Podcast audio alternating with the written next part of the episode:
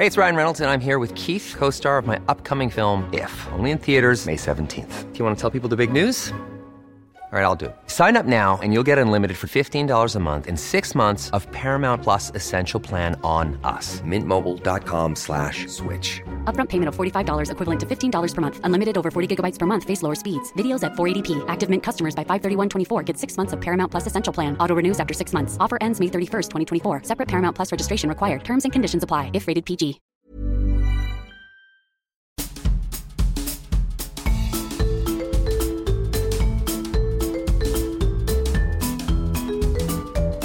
Vous écoutez le podcast de So Sweet Planet. Je suis Anne Greff et je vous propose des rencontres autour des thèmes des droits humains, de la culture et de l'environnement. Aujourd'hui, je vous propose une rencontre avec une femme exceptionnelle, journaliste d'origine béninoise qui a travaillé pour l'Ocora Radio France, qui a précédé RFI Radio France International et d'autres activités journalistiques dont nous allons euh, peut-être reparler. Je l'accueille pour parler du livre qu'elle a récemment publié aux éditions Présence africaine et qui s'intitule assez joyeusement Turbulente, sous-titré Des Africaines en avance sur leur temps, des grandes pionnières je vous cite, extraordinaires du XXe siècle, qui ont osé se lancer dans des voies qui étaient loin d'être tracées d'avance avec courage et détermination. Ce sont 17 portraits de pionnières donc extraordinaires, c'est le moins que l'on puisse dire. 17 pionnières en avance sur leur temps et qui ont fait avancer leur temps aussi. Certaines se sont engagées en politique, d'autres ont été sages-femmes, enseignantes, chorégraphes, esthéticiennes, journalistes, cinéastes. Elles ont mené leur révolution des cours d'école aux assemblées de l'ONU et vous leur rendez un superbe hommage. Bonjour Géraldine Faladé, bienvenue sur Sweet Planète. Écoutez, bonjour. Je suis, je ne sais pas ce que vous allez me demander. Je vais essayer de, faire de mon mieux, de vous répondre, de vous aider à comprendre ou à nous connaître ou à mieux connaître les femmes, les africaines, parce que l'image qu'on donne de nous en ce moment ne correspond pas à la réalité. Les femmes africaines, même, ce sont les enfants, les petits-enfants des turbulentes, mais sont là, elles se battent, elles créent et elles veulent avancer. Voilà, c'est ce que je peux vous dire d'elles. Et chaque fois que je que j'envoie une passer, je regarde. Quand je peux l'approcher, je l'approche. Ou c'est elle qui m'approche, j'essaie de comprendre.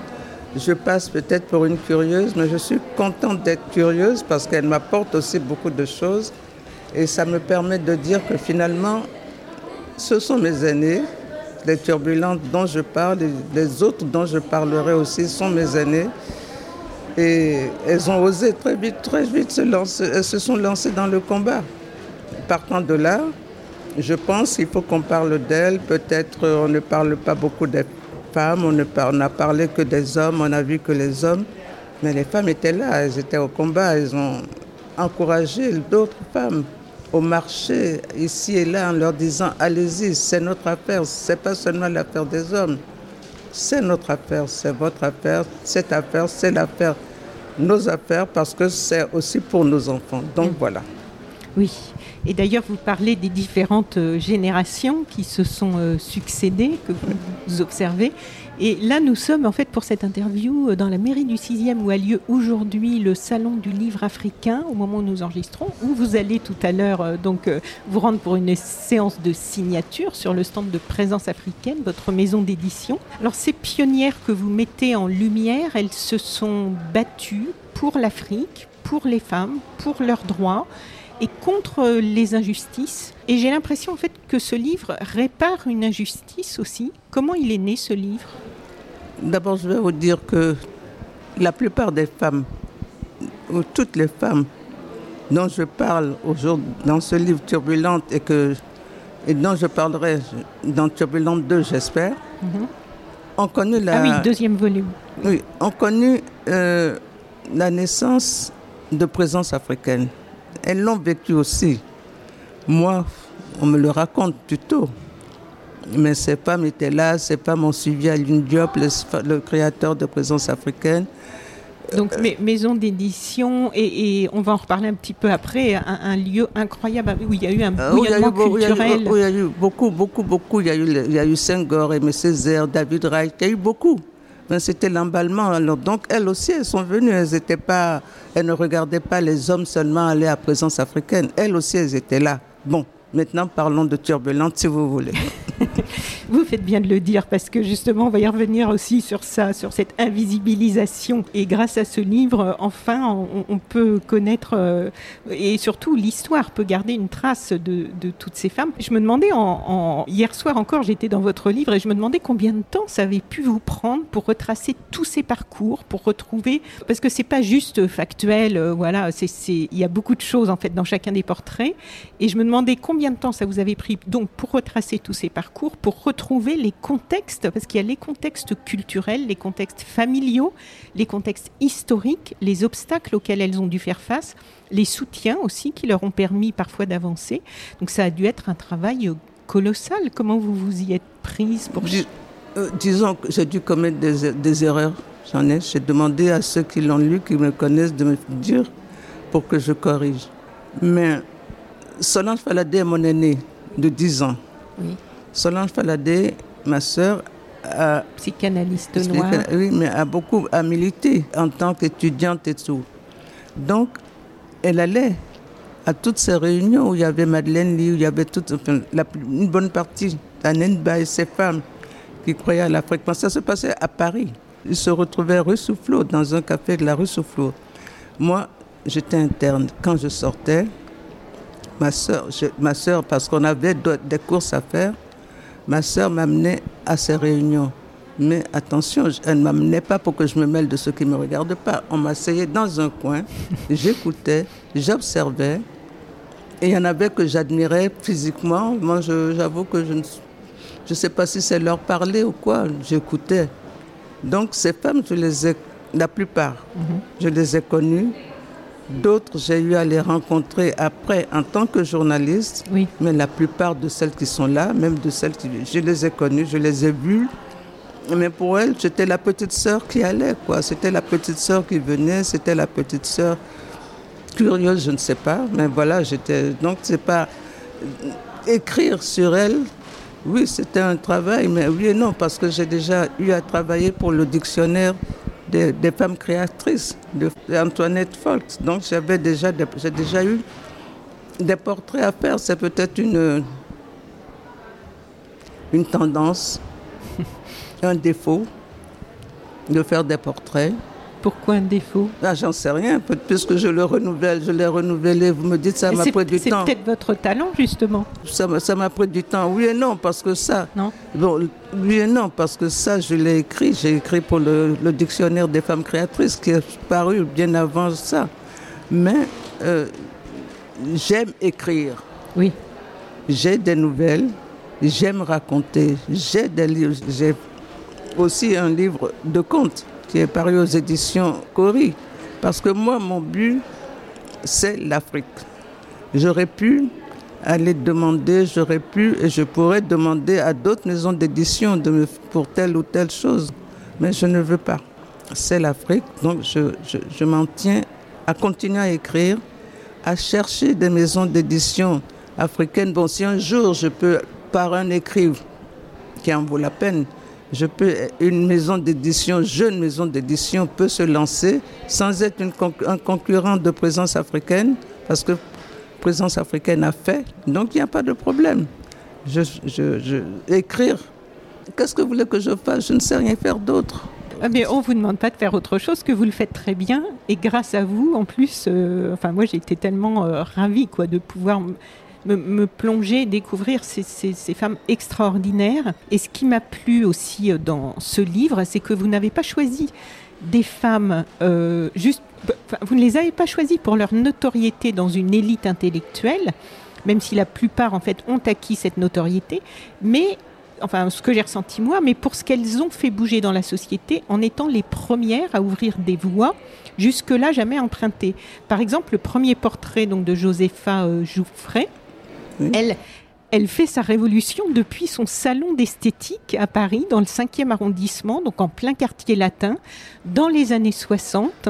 Est-ce que vous pouvez nous dire quelques mots de cette révolution qu'elle elle fait à partir de son salon d'esthétique, dans un quartier euh, en plein... Euh, d'abord, elle a de l'argent, non par rapport aux grandes maisons de, parfumerie. Comme en tant que journaliste, je savais qu'il y avait des maisons de parfumerie, Elena Rubinstein, Ardennes, qui cherchaient à aller, qui, voulaient aller dans ce créneau. Elle, qui n'avait pas beaucoup d'argent, a pensé s'installer au quartier latin, rue Gay-Lussac. C'était pas grand, mais elle a choisi ce quartier parce que c'est le, c'est pas loin de Luxembourg, c'est le quartier latin, ça allait vers les jeunes. Donc ça permettait d'approcher les jeunes, même les jeunes sans argent. Mais sa révolution, c'est que nous, à l'époque, à mon époque, j'ai plus de cheveux, mais à mon époque, on se tressait, mais comme on nous regardait bizarrement à l'époque, on, mettait un foulard sur nos cheveux. Pour cacher Pour les cacher. Bon, euh, on n'avait pas de, de, rouge à lèvres. Elle, elle est arrivée, elle nous a d'abord fait comprendre qu'en sortant, en enlevant nos foulards, c'était joli ce que nos mères faisaient. Elle, nous a, elle a inventé des rouges à lèvres qui correspondaient à nous, mais en employant des noms.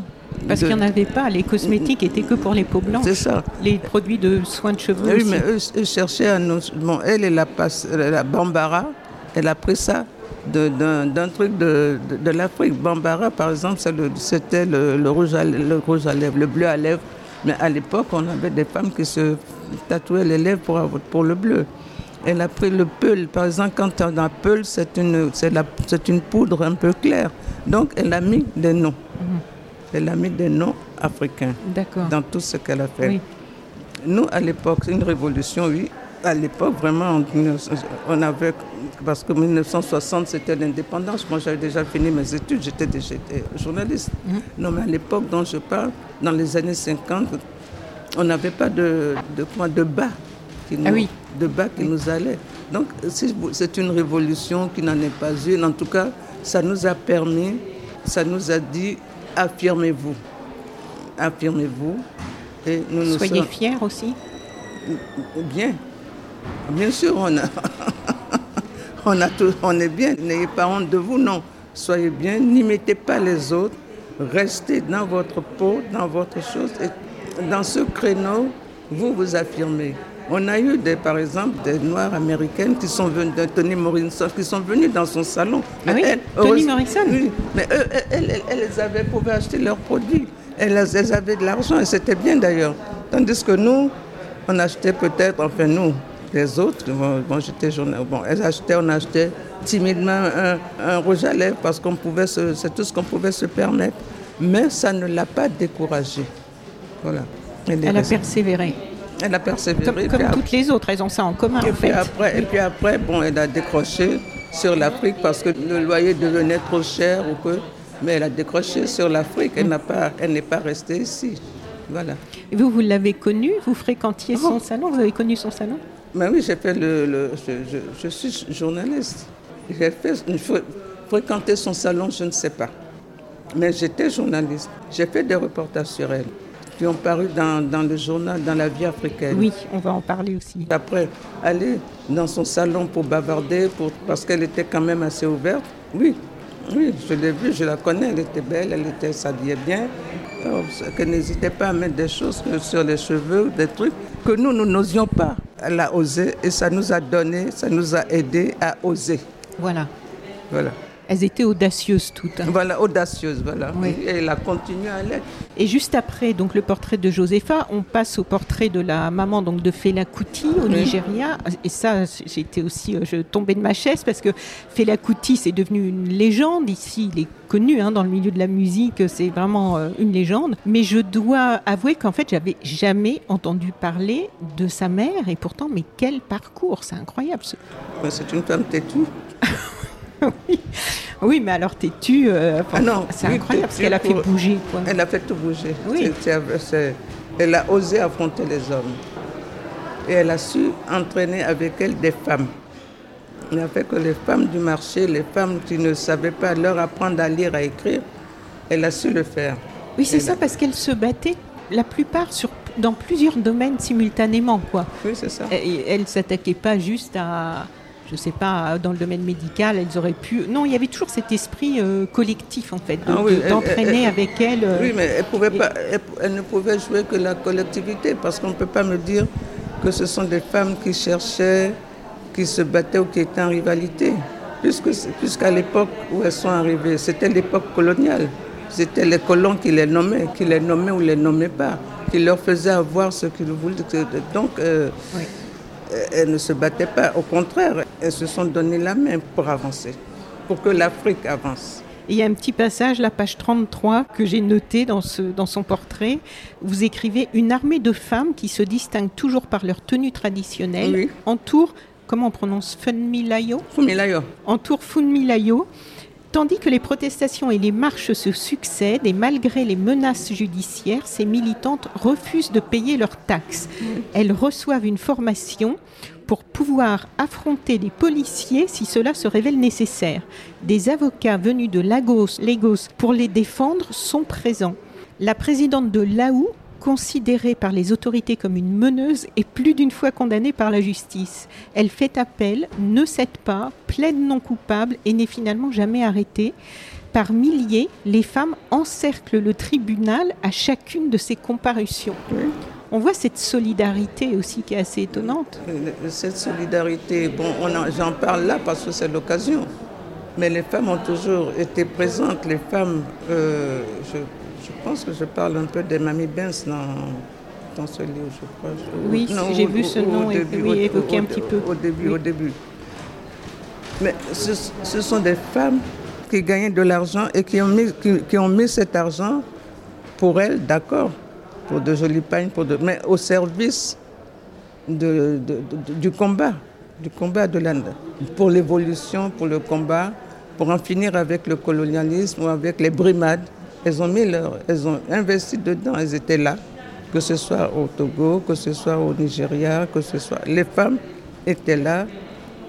J'espère qu'elles sont toujours là. Et là, d'ailleurs, dans ce qui précède le passage que je viens de lire, elles, se, elles demandent ce que le gouvernement fait de leur, des taxes qui leur ça. sont prélevées. Oui. Elles demandent des comptes et quand ça- les résultats ne correspondent pas à ce que ça devrait être, elles se manifestent et, et Oui, elles mais- résistent. oui, parce qu'elles sont déjà très en avance pour l'époque.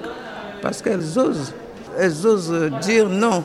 Cet argent que vous prenez, cet argent que ceci, cet argent que cela, cet argent doit nous revenir. C'est notre argent. Cet argent va servir dans d'autres pays, dans d'autres qui, qui ne sont pas le nôtre. Mais nous, on en a besoin ici aussi. Donc euh, voilà. Donc ces portraits que vous nous avez euh, offerts, les, les difficultés que ces femmes ont subies, nous permettent aussi, entre autres, d'approcher toutes les humiliations que les femmes ont subies, infligées par les colons, cette autorité euh, coloniale qui est omniprésente à l'époque et qui refusait de les reconnaître, qui leur mettait sans cesse des bâtons dans les roues, euh, quelquefois par des mutations arbitraires, par exemple, dès qu'elles devenaient gênantes. Ça revient dans plusieurs portraits, ces mutations qui sont imposées comme ça euh, par l'autorité coloniale. Et donc cette autorité coloniale qu'elles ont combattue, contribuant à en libérer leur pays, même si leurs noms à elles ne sont pas restés dans l'histoire. Ah, leurs noms ne sont pas restés dans l'histoire, mais il faut tout faire maintenant pour ramener leurs noms dans l'histoire. Et c'est ce qu'on fait. Ils ont participé. Il y a des, des, faits, des choses qui permettent de dire que c'est grâce à elles que telle loi a été faite. C'est grâce à elles qu'il faut le dire, on le dit. Que C'est peut-être, je ne suis pas anti, je ne veux pas incriminer les hommes. Mais peut-être qu'à l'époque, on s'est laissé subjuguer par euh, ce que le colon voulait. Le colon a choisi de mettre les hommes en avance, en avant plutôt, parce que c'était peut-être aussi la forme de, du pays ou des, la vue du colonisateur. Mais si on regarde bien chez nous, avant la colonisation, les femmes ont joué des rôles. Des femmes en Angola ont empêché, ont lutté contre l'arrivée des colons. Des femmes ont fait beaucoup de choses. hein. Oui. Bon, Dans ces portraits, vous montrez bien aussi les moyens qu'elles ont utilisés pour réussir ce qu'elles avaient entrepris. Et certaines ont déployé, par exemple, des trésors de diplomatie. Je pense à Awa Keita, page 87, où vous racontez Dès la première rencontre, à la surprise de tous, la militante déclare la création d'une association apolitique et à caractère social. Alors elle savait, j'imagine qu'on allait lui mettre des bâtons dans les roues parce qu'elle était engagée, elle était connue pour ça et ça pouvait lui être reproché, on pouvait la, la bloquer. Donc la militante déclare la création d'une association apolitique et à caractère social. Nul n'abordera les sujets politiques, quel que soit son parti. Elle insiste sur ce point. Les maris en sont grandement rassurés. La militante ne veut donc pas enrôler leurs femmes dans son parti. Elles sont malines. Hein. ah bah oui, on est obligé de l'être. Oui, c'est ça. On est obligé de l'être. Mais est-ce que c'est c'est les Africaines seulement qui sont malines? Je crois, mine de rien, on est, les femmes sont malines. Hein. Donc, elles, elles, sont malines et elles, disons qu'elle est mûre peut-être parce qu'il parce qu'il fallait c'est une façon d'aider les femmes à avancer, à être dedans, à s'imposer. Donc euh, c'était pas euh, pas la peine de, de, de, prendre les hommes de front, c'est tout. C'est pas la peine de bousculer la société. On peut refaire, on peut, oui, faire avancer la société sans, sans bousculer les choses. Voilà, c'est refaire la société qui, qui me semble-t-il est important. Enfin, faire avancer la société, pas la refaire, mais la faire avancer. Ce qui m'a frappé aussi, c'est la lucidité de ces femmes dans leurs analyses. Parce qu'à l'époque, il y avait plein de gens qui ne voyaient pas les choses telles qu'elles les voyaient. Et elles ont développé donc une lucidité qui est telle qu'elles doivent se mettre en mouvement pour rectifier, pour corriger ce qui ne va pas. Par exemple, Madeleine Lee, vous écrivez dans la petite introduction de la page 97, la thèse que Madeleine Lee soutient le 9 juillet 1948 à la faculté de médecine de Paris qui s'intitule Introduction à une psychanalyse africaine, s'ouvre sur la dédicace suivante aux médecins africains. Son étude répond à la vision occidentale de certains médecins affectés aux colonies et qui aborde la psychologie et le traitement de la santé mentale des peuples du continent africain sans tenir compte de l'importance de l'environnement culturel. Elle sera d'ailleurs la première femme africaine médecin. Et ça, je trouve ça vraiment important parce qu'en fait, on, a l'impression que ça, ça, ça commence à émerger aujourd'hui, que ce soit dans les ONG, dans tout un tas de domaines, qu'il faut tenir compte des populations locales. Ben oui, il serait temps. Là, on est quand même euh, des décennies plus tard. Ben, écoutez, elles, ont, elles, ont, elles sont les premières, à partir du moment où elles sont les premières, face à une porte fermée, à des murs qu'elles ont bousculés, qu'elles ont fait sauter, on ne peut que je ne dis pas applaudir, on ne peut que dire il faut en parler, il faut les faire connaître, il faut, elles, méritent qu'on, c'est un, elles ont le droit, un droit qu'on leur refuse. Voilà. Elles, elles, analysent avec lucidité que les médecins, la vision occidentale de certains médecins affectés aux colonies, puisqu'en fait, comme dans plein d'autres domaines, les colons voulaient imposer leur euh, modèle. C'est ça, mais on nous a c'est pas seulement en médecine, c'est dans tous les domaines qu'on nous a imposé. C'est dans tous les domaines qu'on nous a imposé des modèles, en nous faisant croire peut-être que nous n'étions pas civilisés. C'est ça. Et qu'on continue encore à faire croire à certains jeunes que notre civilisation ne vaut rien, n'a pas de valeur. Oui.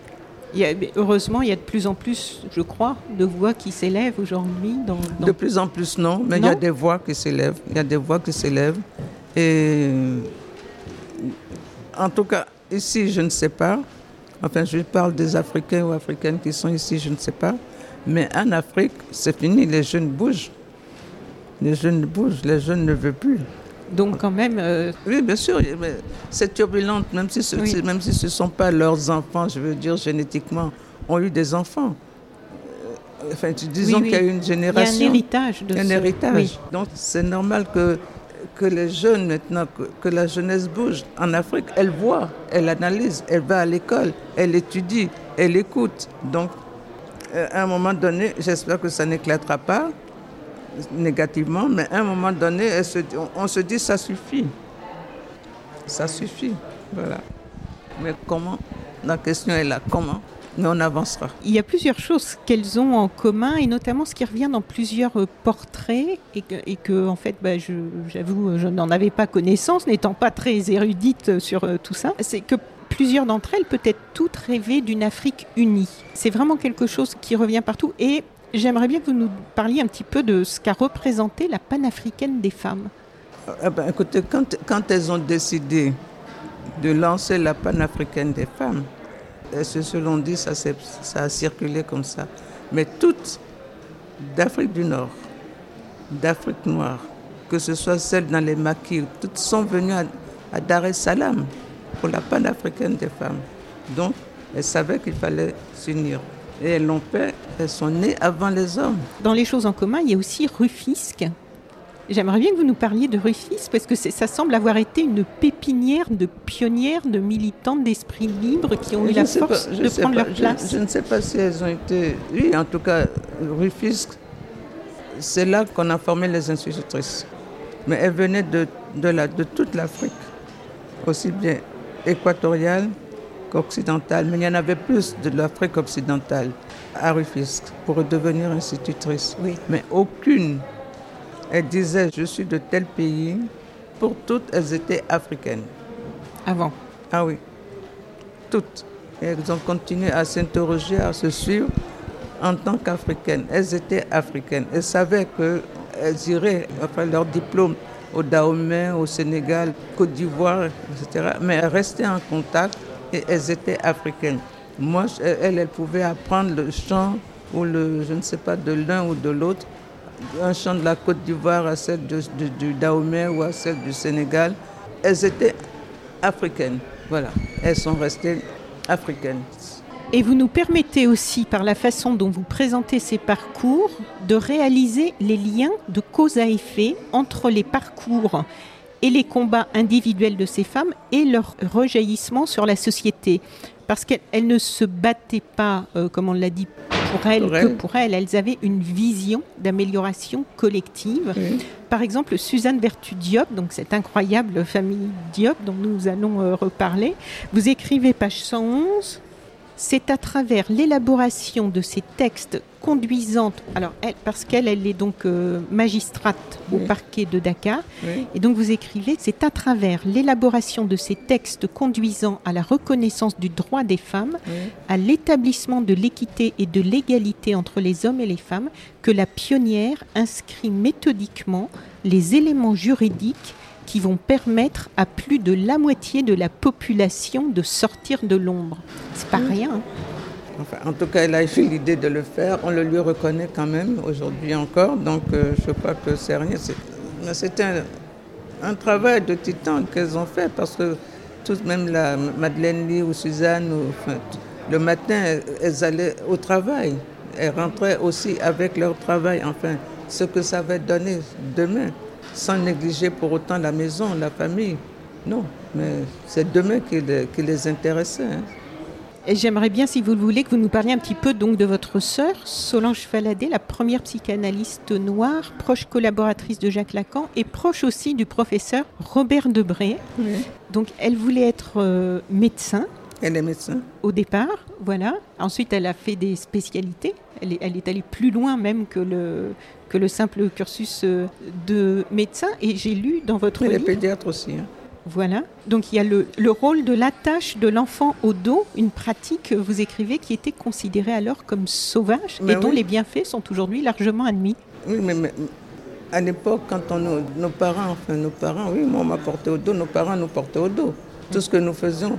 Et elle qui était restée un moment en Afrique avant, euh, qui avait observé avant des idées pour sa thèse, elle a bien vu. Cette histoire de porter les enfants au dos, on nous a considérés, que- il y a peut-être pas encore longtemps, comme, euh, comme, un, fait de sauvage. Bon, mais elle, en tant que médecin ou- ouvert, elle a vu ce que ça apportait, comment les enfants évoluaient. Je vois aussi maintenant ce gosse qu'on qu'on porte devant ou derrière, regarde, observe, voit la vie comme, voit la vie bouger. Donc euh, voilà. Et donc elle, elle était militante aussi à Paris avec les étudiants pour une Afrique unie. Elle était plus que militante, Ah bon elle, était, C'est-à-dire elle, a, elle a payé cher. hein. Oui, mais militante, ce groupe que, dont je vous parle, que, que je suivais à l'époque, elle n'avait pas, elle était encore euh, étudiante en médecine. Beaucoup n'étaient, ce n'étaient que des étudiants d'ailleurs. Tous ceux qui allaient dans ce groupe-là, là, il y est que- Donc à partir de ce moment-là, Solange a toujours été. Je ne, je ne vous parlerai pas de ma famille. Donc Solange ne pouvait que, tout comme chacun de nous, ne pouvait que militer. Voilà. Et donc, elle voulait, après ses études, rentrer exercer en Afrique et vous dites ce qu'elle considère comme un devoir envers ses aïeux de retourner exercer en Afrique, mais là encore, en fait, la place qu'elle bringue est donnée à un Français par l'autorité coloniale. Oui, mais toutes ont, toujours pensé que c'était leur devoir de retourner. Donc, euh, elle c'était elle comme, elle comme les autres. Mais Solange, Solange a postulé à la faculté il n'y avait, qu'une seule université à l'époque coloniale, il n'y en avait qu'une. Sur le champ, je ne, enfin, elle avait en tout cas postulé. Il y avait un blanc et elle. C'est le blanc qui a, eu le, qui a poste. Mais parce que, comme quand Solange a été présidente de la FEANF, elle était vraiment. Elle la, la, FEANF était là, non pas pour protester, mais pour dire ce qui va, ce qui ne va pas se dire. Donc elle a osé écrire. J'ai des lettres qu'elle a envoyées, des, copies des lettres qu'elle a envoyées au commissaire, au, commissaire, au, commissaire, au gouverneur, etc. Donc on l'a considérée comme une militante, enfin comme une dure une dure militante. Une... Elle était gênante. Donc elle était gênante, il a fallu la, bloquer comme on a bloqué mon père d'ailleurs. D'accord. Et ces liens avec euh, ce, professeur Robert Debré, donc j'étais assez étonnée parce que comme je vous l'ai dit, euh, moi je l'ai connu quand j'étais petite fille, ce monsieur, et j'étais euh, tellement étonnée de, voir ce parcours aussi. Mais elle l'a connu, c'est quand elle était étudiante. Il n'y avait pas des, masses d'étudiantes africaines en médecine. Hein. Je crois qu'elle devait être la seule à l'époque. Enfin, il y a eu Madeleine, mais elle, a eu comme professeur. Bon, n'étant peut-être pas une idiote, il s'est intéressé à elle et elle aussi a prouvé qu'elle pouvait. Donc, je pense que c'était un homme avancé, avancé d'esprit. Il l'a aidé, il ne lui a pas barré la route, il a compris plutôt qu'elle allait chercher, comprendre, parce que ce qu'elle apprenait, qu'elle ramenait, intéressé aussi Debré. Donc. Euh, il l'a même accompagné en Afrique, en, au, Bénin ou au Nigeria? Non, il l'a accompagné au Nigeria, à Abeokuta, où elle allait travailler avec les, les, psys de choses. Donc, elle a ramené des études pour la façon dont les psys se comportaient. beaucoup de choses sur la santé mentale. Donc, elle apportait aussi quelque chose à Debré, à Robert Debré. Dans le portrait de la sociologue Jacqueline Kizerbo, j'ai lu qu'elle avait été diplômée à la Sorbonne en 1956. Et cette date m'a fait penser que 1956, c'est l'année où s'est tenu le premier congrès des écrivains et artistes noirs, un congrès qui est resté dans l'histoire, hein, avec aussi euh, présence africaine et tous les grands intellectuels qui étaient à Paris à cette époque, et ceux qui sont venus aussi des États-Unis. Et du coup, je suis, euh, par curiosité, retournée euh, voir cette fameuse photo où ils posent tous ensemble. Et en fait, je crois qu'il n'y a qu'une seule femme sur la photo, si j'ai bien regardé. Ce qui ah est quand même étonnant, parce qu'elle elle, elle est diplômée cette année-là à la Sorbonne en 56, donc on voit qu'il y a quand même des femmes qui... A... Mais les femmes se battent. Elles se sont battues, on ne leur a pas fait de cadeau. Elles se sont imposées. Il a fallu du temps. Dans toute l'Afrique, même pour euh, face à l'apartheid, quand j'en parlerai, elles se sont imposées. Elles ont obligé les hommes à les accepter. Voilà, c'est tout. Et ce n'était pas des cadeaux. Hein. Et on voit que, en fait, elles avaient qu'elles ont, parce qu'il y en a qui sont toujours vivantes, qu'elles ont toutes l'engagement chevillé au corps et il faut qu'elles agissent. Par exemple, Sita Bella, journaliste, vous écrivez qu'à sa retraite, elle a créé une nouvelle revue culturelle, même si je crois que ça n'a pas duré très longtemps. En fait, elle n'a jamais renoncé, quitte, dites-vous, à mourir dans la misère. Oui, mais on n'a jamais. Oui, mais ça donne l'idée de l'ampleur de l'engagement, quoi. Est-ce que il y, a Sita Bella parce qu'elle elle a eu beaucoup de mal. Mais si je prends Madeleine Lee, elle n'est pas morte riche, elle n'est pas morte pauvre non plus. Mais bon, si je prends Jacqueline Kizerbo, aucune n'a la richesse, la richesse au, sens où on l'entend. Mm. Elles ont donné, quoi. Elles ont, elles ont donné, elles ont continué à donner jusqu'à la fin de leur vie. Voilà, jusqu'à la fin de leur vie. Il y en a qui sont encore là, là, mais celles qui sont, toutes celles qui sont parties ont donné jusqu'à la fin de leur vie. Voilà. Ils ont donné pour l'Afrique, pour la génération qui arrive. Côté culture, euh, deux beaux portraits aussi de Germaine Aconi, célèbre chorégraphe connue comme la mère de la danse contemporaine africaine. Et j'ai fait une recherche aussi sur elle euh, incroyable. J'invite nos auditrices et auditeurs à faire des recherches sur toutes ces femmes. Ne serait-ce que, je fais un aparté pour avoir des photos, parce que moi, ce qui m'a manqué, c'était de ne pas les voir. je suis allée les chercher sur le net. Je vais vous dire pourquoi il n'y a pas de photos. Les photos que j'ai reçues sont des photos que ces femmes ont prises il y a des années, des, dizaines d'années. Donc, elles, ça ne ressortait pas bien. Il y avait le, il faut que ce aspect, enfin, il y a des critères qu'il faut que ce soit. Donc c'est pour ça de que. De contraste, de. Oui, c'est ça. Ah oui. C'est pour ça que pour ne froisser personne, il y avait qui étaient bien, d'autres qui ne l'étaient ah, pas. Oui, pour ne froisser personne, on n'a mis aucune photo. Fallait ménager les susceptibilités. On n'a mis aucune photo. Eh oui. C'est la raison. Mais alors du coup, de cette recherche sur euh, Germaine Aconi, je suis tombée sur un portrait récent euh, sur la BBC, euh, extraordinaire. Et en fait, à 76 ans, donc là récemment, en février dernier, elle s'est vue décerner un lion d'or à la Biennale de Venise. Et la Biennale de Venise a écrit dans un communiqué sa contribution à la formation en danse et en chorégraphie des jeunes d'Afrique occidentale et la large diffusion de son travail dans son pays d'origine et dans le monde ont fait d'elle l'une des voix indépendantes qui ont le plus influencé sur l'art de la danse. Puis aussi euh, Sarah Maldoror, donc réalisatrice engagée euh, dont on va parler. Germaine euh, donc qui a travaillé aussi avec euh, Maurice Béjart, ah vous m'avez dit. Et donc elle, elle a créé une école en Afrique. Vous pouvez nous dire un petit peu son... son... Vous la connaissez aussi apparemment. Oh là là. Vous l'avez toujours connue engagée Elle a toujours... Non, je peux la considérer comme ma nièce. Ah. Parce que c'est l'amie intime de ma nièce.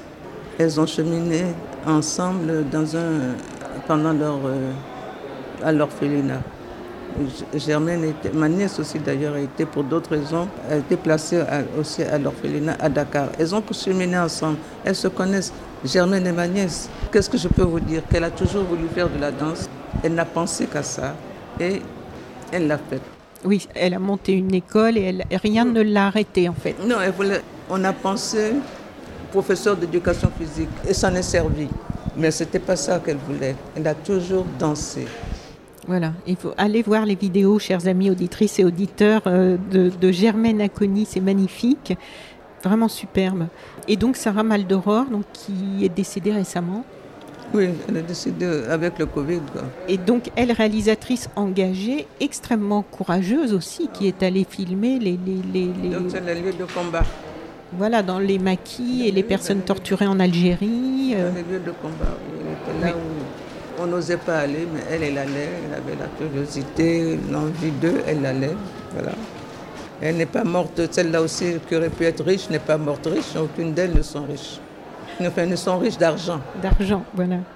Et en fait, donc j'avais très envie de parler de ce livre et, euh, et de faire votre connaissance aussi, parce que j'ai l'impression, même si lorsque je vous ai dit ça au téléphone, vous vous en êtes défendu, mais quand même j'ai l'impression, j'assiste, que vous avez été un peu turbulente aussi, même si vous m'avez dit j'étais la petite sœur. Mais j'ai lu que vous aviez participé à développer la presse au Tchad durant votre carrière au sein du ministère de l'Information. C'est exact? Oui, c'est exact. Oui. C'est pas un peu turbulente, ça? Non Quand même Alors là, si j'étais turbulente, je ne, je ne, me donnerai pas le nom de turbulente. Vous étiez nombreuses à développer la presse au Tchad Non, mais je ne me donnerai pas le nom de turbulente parce que je ne peux pas, enfin en tenant compte de ce livre, oui. je ne, par respect pour mes aînés, je ne suis pas une turbulente. Parce que vous n'étiez pas la, la, première ou... Ah non, si on veut, je peux que ce soit la première ou non, ce n'est pas mon, mon, mon problème. Mais ce qu'elles ont apporté, ce qu'elles ont osé faire, je ne sais pas si j'aurais osé, moi je les suivais, c'est vrai. Mais par respect pour elles, par respect de tout ce que j'ai vu, par respect de tout ce que je sais de leur histoire, je ne suis pas une turbulente. D'accord. Je suis leur petite sœur. Une petite sœur turbulente. Non. non plus. Qui veut porter leur voix. Je le leur dois. D'accord. Et vous avez participé, je crois, à la création du magazine d'information La Vie africaine? Oui, c'est nous qui avons lancé La Vie africaine, oui, ça, oui. on n'est pas turbulent pour ça. Donc, donc ça, c'était à Paris. À Paris. Et puis, euh, vous alliez, euh, vous rayonniez, en fait, pour faire les reportages. On n'avait pas beaucoup d'argent, hein, donc oui. Euh, on, y a cru, en tout cas. C'était aussi nos rêves, notre rêve qu'il y ait une presse féminine africaine pour, euh, il y avait les L, je ne sais quoi qui circulaient, mais on, pouvait, on voulait créer notre. On a, bon, on a créé une presse africaine pour parler de l'Afrique. Il faut que quelqu'un parle de l'Afrique. Vous avez été en presse écrite, mais en radio aussi, parce que l'ancêtre de Radio France Internationale. Non, j'ai été d'abord. Non, j'ai fait le CFJ. Le Donc, Centre français du journalisme. Je suis sortie pour- avec la presse écrite. D'accord, c'était ça au départ. le- C'était ça. Et la vie africaine m'a envoyé à l'indépendance des États de, de- de l'entente, les quatre, le Dahomey, la Côte d'Ivoire, le- le- la Haute-Volta et le Niger. Quand j'ai eu fini mon truc de, de reporter, de reportage, Côte d'Ivoire, euh, Porto Novo, c'est pas loin, je suis revenue à la maison, dans ma famille. Au Bénin. Au Bénin, oui, je suis revenue à Porto Novo. Et là, mon père m'a dit, ah, mon père m'a dit, avec ça, comment tu vas gagner, enfin, avec la, la- la- la- Le journaliste de presse écrite. comment tu vas gagner ta vie? Et c'est comme ça que j'ai faussé compagnie à mes, mais tout en restant des, leurs amis, à mes amis de la vie africaine et que j'ai atterri à l'Okora. L'Okora ne s'appelait pas à ce moment-là l'Okora, c'était la Sorafom, où j'ai eu à vivre en tant que reporter beaucoup de. C'était l'événement de l'Afrique, était en pleine, année en pleine indépendance. J'étais là quand on a assassiné, enfin j'étais là, j'étais à la de permanence quand on a assassiné Olympio. J'étais là en tant que reporter aussi quand en Algérie ça n'allait pas, qu'on allait, le truc des généraux qui allaient marcher sur Paris, disait-on. J'étais, enfin, j'étais, j'étais là au moment où on a assassiné, enfin, j'étais pas à l'assassinat de Lumumba, mais j'étais en tant que journal- journaliste, l'assassinat de Lumumba, quand de ceci, quand de cela venait. Bon, voilà, j'étais là, oui. Donc j'étais un reporter, j'étais journaliste. J'étais, je reste journaliste. Peut-être euh, avant de terminer, quelques mots sur Présence africaine, euh, puisque là tout à l'heure vous allez euh, signer votre livre et que c'est quand même une maison d'édition qui a été un, un carrefour de beaucoup de, et encore aujourd'hui, de personnalités engagées qui a. Ils cas, ont édité, mais il n'y a pas eu que l'activité d'édition. Il y a eu la revue, il y a eu les réunions. Ah oui, il y a tout. Enfin, faire connaître l'Afrique, c'était ça. Moi, je crois que c'est tout. Présence africaine est une maison. Il n'y a pas que l'édition, disons Présence africaine. Présence africaine a fait passer la voix de l'Afrique, a permis à la culture africaine de- d'être connue. Et Présence africaine continue à, faire. Oui, toujours là, rue des Écoles. Oui, La, la librairie existe. euh, et- toujours. Voilà. Présence africaine euh, euh, représente beaucoup pour moi, même euh, si elle n'est pas, elle n'a pas la, la richesse de- des grandes maisons d'édition, mais la richesse financière. financière, mais elle tient. Oui, parce qu'il y a une telle autre richesse. Oui, mais elle tient. Mais oui, voilà. Voilà. Elle résiste Oui. aux, aux intempéries. oui. Géraldine Faladé, je vous remercie beaucoup. J'étais vraiment ravie qu'on réussisse à, à- à caler À se euh, oui, cette rencontre. Est-ce qu'il y a quelque chose d'autre que vous souhaiteriez dire qu'on n'aurait pas dit encore sur ce livre, sur ces femmes et peut-être un second tome Ah oui, il n'y a pas eu que. Ce n'est pas seulement en Afrique de l'Ouest que les femmes se sont battues. Elles ont aussi. Elles ont même participé au truc de la panafricaine. Donc il faut le dire, faut qu'on le- elles aussi elles sont victimes, comme l'ont été celles dont je parle aujourd'hui. Voilà. Oui, celle du, proche- du prochain Oui. volume. Oui. oui c'est ça. Et après on va arrêter, on va faire autre chose. hein. Je vois que vous avez plein de projets, j'en suis ravie. On va essayer de tenir compte, de t'en tenir. Le, le temps est là, l'âge est là, beaucoup de choses sont. Mais enfin, on fait encore ce qu'on peut faire. Oui, bravo. Merci. Et merci, merci de nous transmettre ça. Parce que, mais oui, parce que en fait, euh, voilà, ce que je voulais dire aussi, c'est que ça, ça- ça concerne tout le monde. Ça doit intéresser tout le monde, pas simplement, enfin, je trouve, pas simplement les jeunes femmes euh, Oui, originaires du continent africain. Pour moi, c'est passionnant de voir ça, et c'est passionnant de découvrir aussi, parce que il y a aussi de notre histoire, euh, de, de l'héritage de, de nos ancêtres blancs, colons, euh, avec des personnalités, Oui. voilà, certains fait- qui ont comme le Qui ont fait professeur quand même, qui ont fait quand même, qui ont fait, oui. Tous n'ont pas, tous n'ont pas détruit, mais beaucoup ont détruit. Non.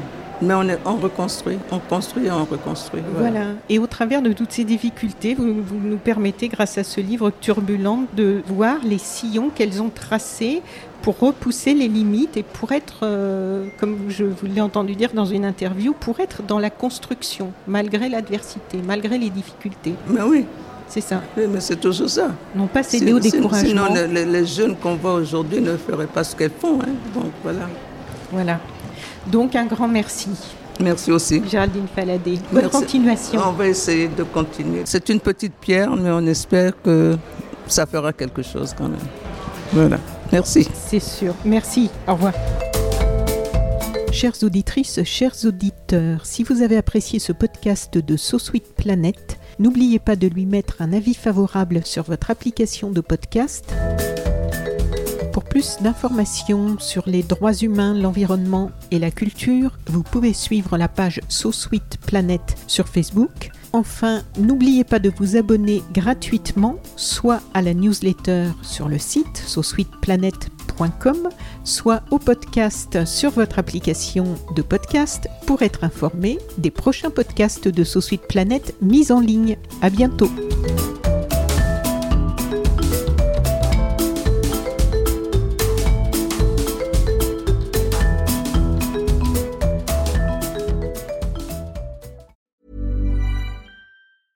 Planning for your next trip? Elevate your travel style with Quince. Quince has all the jet setting essentials you'll want for your next getaway, like European linen, premium luggage options, buttery soft Italian leather bags, and so much more. And is all priced at 50 to 80% less than similar brands. Plus, Quince only works with factories that use safe and ethical manufacturing practices. Pack your bags with high-quality essentials you'll be wearing for vacations to come with Quince. Go to quince.com slash pack for free shipping and 365-day returns.